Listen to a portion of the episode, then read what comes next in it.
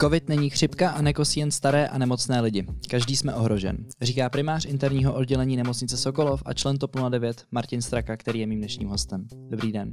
Dobrý den.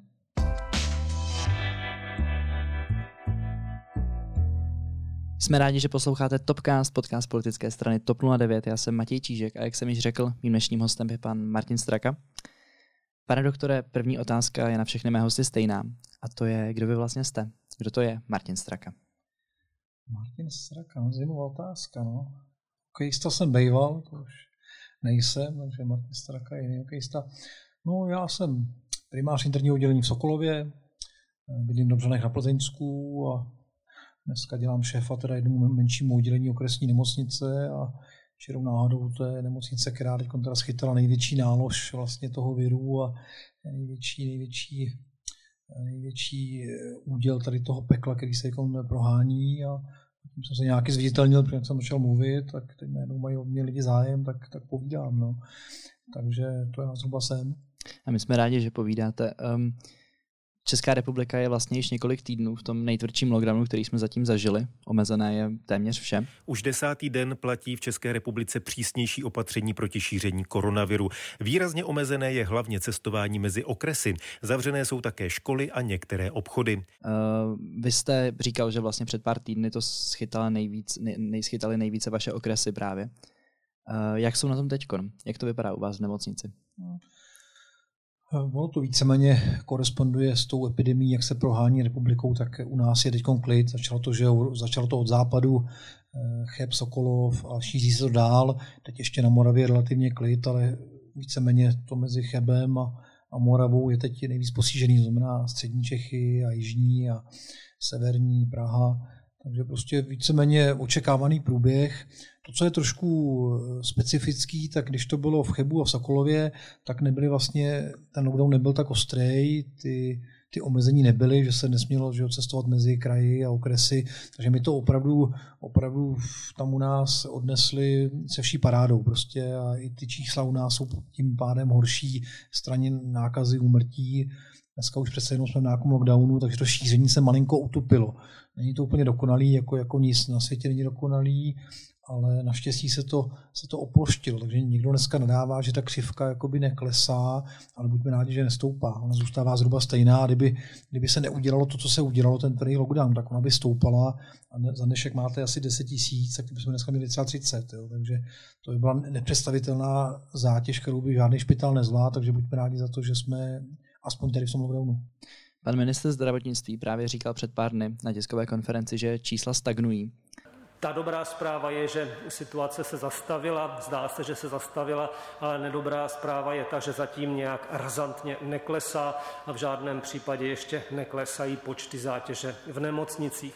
Eh, dá se tedy předpokládat, že až přijde ten poslední nával z té velké vlny na jednotky intenzivní péče, což by mělo být do vlastně dvou týdnů, eh, tak budeme z nejhoršího venku? Já to upřímně a horoucně doufám. No. Takhle to čtu já, že bychom to měli snad zvládnout v tom, v té platofázi, v té rovině, že už by to nemělo významně stoupat a tím, jak se pak začnou jakoby odvirovávat i ty další regiony, Plzeňsko a Ústecko, tak snad to bude klesat. Pak samozřejmě na řadě Morava, která taky asi nějakou špičku ještě zažije a, a pak snad to odejde a doufejme, že, že nepřijde žádná nová mutace, která prorazí očkování, protože to pak je prostě obrovský průšvih a budeme na začátku, kde jsme byli, ale samozřejmě nechci strašit. Uh, vy lékaři máte asi hodně negativní pohled, když, pan, uh, když člověk poslouchá pana prezidenta lékařské komory Kupka, tak má pocit, že uh, se celý svět řítí do katastrofy. Hmm. Jak, jak to psychicky snášíte jako doktoři? No tak nebo zdravotníci. Tam je, jasně, tam je trošku problém, že my v tom žijeme. My tam jsme prostě, asi ten náš problém, je, ten náš pohled je trošku zkreslený tím, že jsme jenom v tom špitále zavřených vozovkách, že my vidíme to největší neštěstí, to znamená ty umírající starý, středně starý, ale i mladí lidi relativně. No, což samozřejmě lidi mimo špitále se nevidí, takže ten náš pohled je takový hodně, hodně profesně zaměřený a hodně úzký. Eh, takže proto jsme takový vyděšený. Jo? To, a to naše vyděšení netřeba každý chápe, takže my předseda Kubek si myslím, že teď taky mluví poměrně jasně, transparentně po celou té epidemie a mluví správně.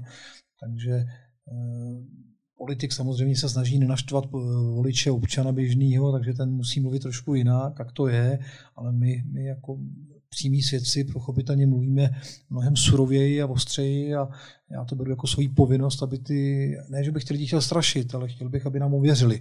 Aby uvěřili obecně zdravotníkům, že to není sranda a že víceméně opravdu každý dneska je, je v ohrožení. Kdo není naočkovaný a bude to podceňovat tu nákazu, tak si koloduje o velký průšvih. S vaší osobou jsou spojena slova o selekci pacientů, takzvané triáži. Eh, vy jste o tom mluvil v několika rozhovorech, já bych to nerad rozpitvával, ale eh, zajímá mě to z trošku jiného pohledu. Eh, je český lékař edukován dostatečně a současně psychicky vybaven na to, aby o něčem takovém to rozhodoval? Protože do teďka vlastně nemusel. Hmm. No tak ono mu nic moc jiného jako nezbude, že si v podstatě nakonec. No, tak a jestli na to nemá, bohužel tady jako edukaci nevím, ale jestli na to nemá jako psychický nebo náturu, tak je to pro ně ještě o to těžší, že samozřejmě.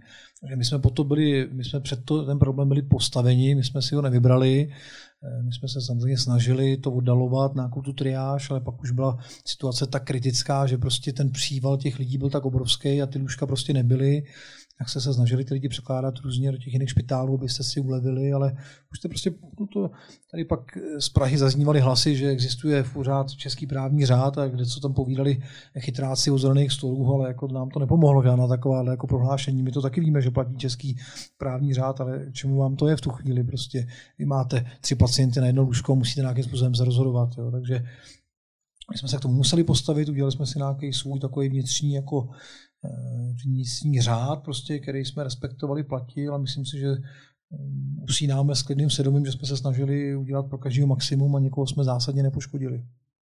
Vy vždycky říkáte, že potřebujete dělat taková rozhodnutí, abyste se mohl na sebe druhý den ráno kouknout do zrcadla. Eh, můžete se na sebe koukat do zrcadla stále? No tak jsem takový unavený, ještě mi trhali zub, tak úplně příjemný pohled to poslední dobou není. Nicméně s tím svědomím, tak si myslím, že každý z nás jsme to jako ustáli. Samozřejmě lidi umírali a to člověka mrzí, umírali mladší lidi, to taky mrzí, ale nemáme my jako zdravotníci na Sokolovsku pocit, že bychom neudělali maximum pro to, aby, aby těch obětí bylo co nejméně. To myslím, že my jsme do toho byli takhle postaveni. Myslím, že zodpovídat by se měli jiní proč eh, v Německu je desetkrát méně nakažených, než je u nás. To je otázka. Ne otázka, jestli to doktor ve špitále zvládnul nebo ne. Ten už pak při tom návalu s tím úplně nedokázal tolik udělat. Notabene upřímně léčba covidu je poměrně hodně omezená. Jo? To je prostě viróza, obecně virózy se blbě léčí a, a vy tam těch možností tolik nemáte, takže tam už jako je to hodně o statistice a o nějaký, dejme tomu, kondici toho člověka, jo, jak je mladý. Ta kondice je třeba klíčový slovo, jo, jak je člověk dneska v kondici, já vždycky říkám všem, jděte běhat, jděte běžkovat, cvičte, prostě buďte připravení, poněvadž jak nejste připravení, nejste dobrý, nebo dobrý kondici, psychický a fyzický, tak eh, o to už to, tu infekci ponesete. Eh, lékař tedy v nemocnici pracuje s výsledkem, někoho, eh, výsledkem práce někoho jiného. Eh, asi by se dalo říct. Ale um, mohlo se tedy české zdravotnictví za ten rok, vlastně teď to byl rok, co se s epidemí potýkáme, uh, připravit lépe? No, Ježiš Maria, tak zdravotnictví ani úplně ne. No. Ano, paradoxně to, to vyspělé, dobré české zdravotnictví nám trošku uškodilo nakonec, poněvadž jednak je velkokapacitní a jednak je velmi kvalitní. Takže vlastně Eh, ty politici ten průšvih nechtěli vidět. Jo, přes políhali na to zdravotnictví, že to jako zvládneme. Kdyby se to stalo v jiné zemi, kde ta třeba síť těch nemocnic nebo obecně těch služeb není takhle vyspělá, tak by to bouchlo mnohem dřív. Jo, takže tím, že my jsme to docela dlouhou dobu drželi, tak paradoxně to stálo mnohem víc lidí život. Že? Kdyby jsme to vzdali po dvou měsících nebo řekli, že hele, už to nejde, musíme znáhnout za brzdu, udělat totální lockdown, tak by to nakonec vlastně mělo lepší efekt. Jo? Takže trošku nám uškodilo, že, že máme jako Čechy takhle dobrý zdravotnictví. My jsme ale třeba stavili polní nemocnici v Letněnech, která se ukázala jako vlastně úplně na nic, když to řeknu velmi lidově. Um, ale bylo to prezentováno v té době jako určitá příprava na ty další vlny. A mě vlastně zajímá, jestli kdyby jsme minulý rok, třeba kdybyste vy ve vlastní nemocnici věděl uh, minulý rok v březnu, že za rok to bude vypadat ještě třikrát, čtyřikrát, já nevím kolikrát hůř, Eh, tak jestli jste mohl udělat kroky, které by tomu případně předešly nebo aspoň zmírnili ten průběh. Tak to je jednoduchá matematika. Vy máte A a B, A je postavit nemocnici a B je na ní mít lidi. Že jo? Tak tady to oni museli samozřejmě vědět. Ta nemocnice stavěla pro nějakou dobu, pro nějaký krizový scénář, který je logicky, že ta nemocnice se musela použít v momentě, kdy jsou vyčerpané kapacity klasických nemocnic. No, tak oni přece museli předpokládat, kde vemou ten personál, který bude, eh, takže postavit nemocnici za 50 míčů, nebo kolik to stálo, a pak do ní najednou jako nemít personál a se jí jako sklidit je za mě politický obrovský fopa, že jo, který by si vlastně měli zaplatit. To, ten, to, to rozhod, tak by se měl složit s někým a zaplatit 50 milionů, nebo kolik to stálo a nevím, kdo to byl přesně, jestli to byl Blatný nebo, nebo Babiš, to jako nevím přesně, ale to je amatérismus a diletantství. V té v době asi z toho chtěli mít nějaký politický body, že prostě to zvládli, ale pak, pak se vlastně strapnili a jsou za hlupáky. Přesto asi personál úplně nevykouzlíme teď. No jasně, to nejde, teď. to proto, a to oni museli vědět. To jako, já, já, v tom detailu nejsem, já nejsem členem žádných tady těch krizových štábů, takže ale logicky tady to někdo rozhodoval, tak musel vědět, hele, tady to bude pracovat. No, řeknu, hele, tak vojáci, OK, tak jestli nějaká jednotka medicínská někde nějaký třeba cizí zemi, tak jsem ji stáhnul a bude tam pracovat, nebo já dávám příklad jenom, jo. Takže museli to řešení nějaký mít a oni ho země neměli, prostě udělali jenom PR, postavíme špitál a pak se jenom strapnili tím, že ho nemá, ne, nemají tam koho dát. Eh, s covidem a hlavně očkováním se v současné době stoupá, ehm, řekl bych, společenská frustrace. Co cítíte vy, když koukáte na Václavské náměstí, kde jsou lidé, kteří protestují proti nařízením, proti očkováním, proti test- testování? Tak částečně chápu. Částečně chápu, poněvadž jsou prostě znechucený, je to dlouhý, nemají, nemají se to na konci tunelu. Takže já každý z těch lidí, kteří už prostě to nedávají, nepracují, nemají, no, nemají příjem, jaký by potřebovali, nemají společenský vyžití, takže já to obecně chápu. Proto jsem i začal mluvit, aby, abych tady ty lidi se snažil přesvědčit, že, ten, že ta situace je vážná. Jo, ty lidi ztratili naprosto důvěru ve eh, svoji vládu, v politiky obecně a to je, to je zase ostuda premiéra Babiše, že, že, tady, že takhle to nechali dojít, že jim prostě nikdo nevěří. Veškerý ty průšvihy, jako byl Hnilička, eh, Primula, Faltínek, to prostě je úplně špatně tady to. Takže takže já ty lidi částečně chápu, na druhou stranu proto i jako zdravotníci nejsem sám začal mluvit, se je snažíme přesvědčit, že ta situace je kritická, že to opravdu zabíjí i dneska jako mladí zdraví lidi a je třeba se prostě bát a je třeba eh, nějak přečkat tu dobu eh, do, do nějaké vakcinace, prostě, která bude přístupná všem a, a v tu dobu vyhrajeme. A v té době hod musíme nějakým způsobem žít omezeně, bohužel já jsem ten poslední, kdyby tady takhle chtěl žít, já jsem poměrně veselý člověk, který se baví sportem a společenskýma událostma a koncertama a vším, takže mi tady to naprosto nevyhuje. Ale bohužel, když vidím pak, jak je to v reálu, nejde jinak. Uh, kdyby místo mě teď seděl nějaký odpírač roušek, nebo já nevím, jak si teď říkají, uh, jak byste mě přesvědčil, protože ono je skutečně pochopitelné, já jsem pravděpodobně frustrovaný, nemám příjem, eh, mám pocit, že moje základní lidská práva jsou omezována, protože jsou a já vlastně nevěřím tomu, že ten důvod, proč tomu tak je, je oprávněný. Eh, jak byste, se, jak byste mě přesvědčil?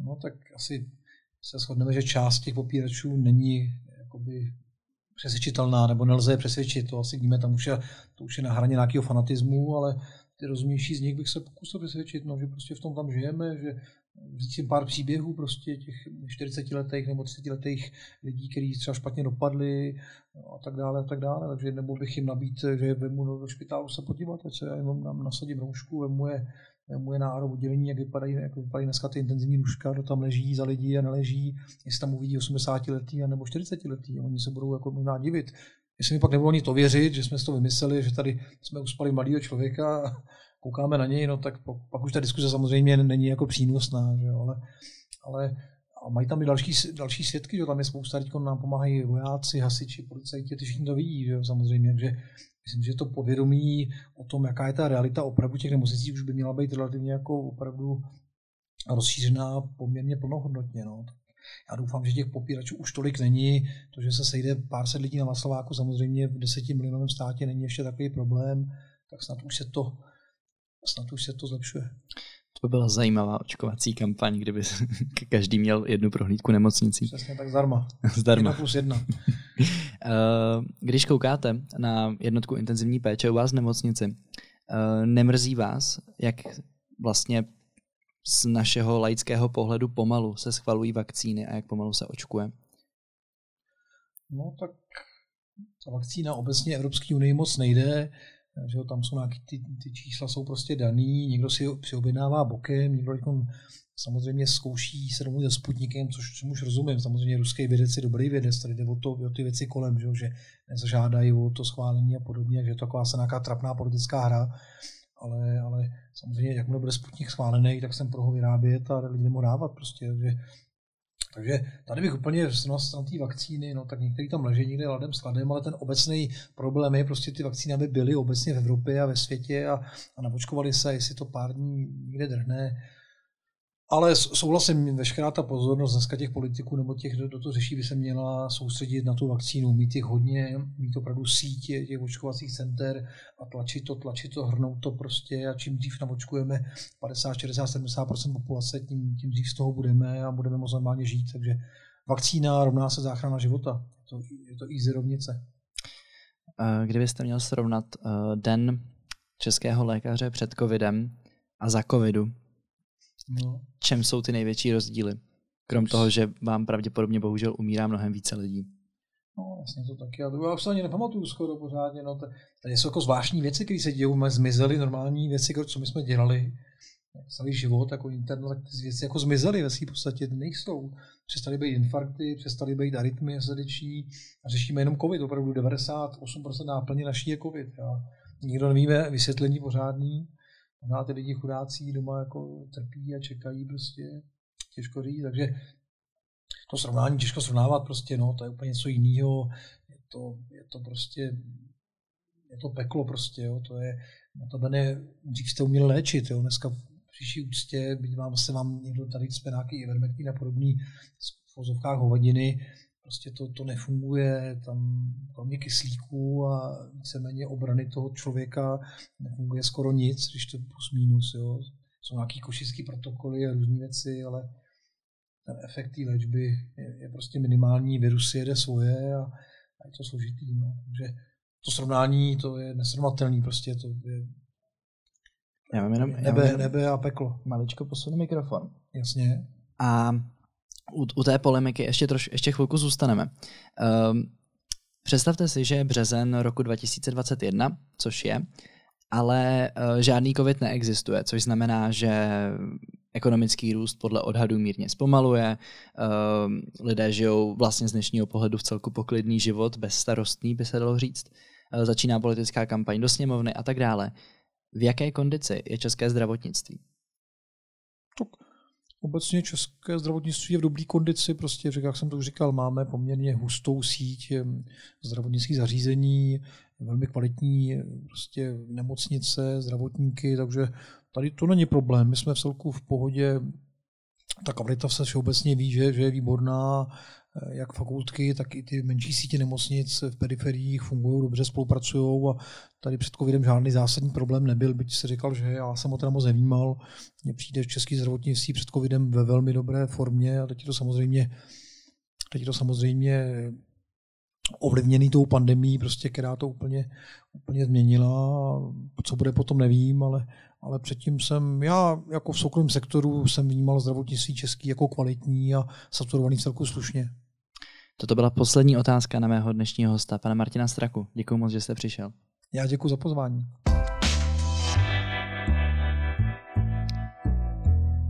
A já už jenom doplním, že můžete sledovat TOP 09 na Instagramu, kde se dozvíte spoustu zajímavých informací a hlavně to, kdo bude příštím hostem Topcastu. Děkujeme moc, že posloucháte.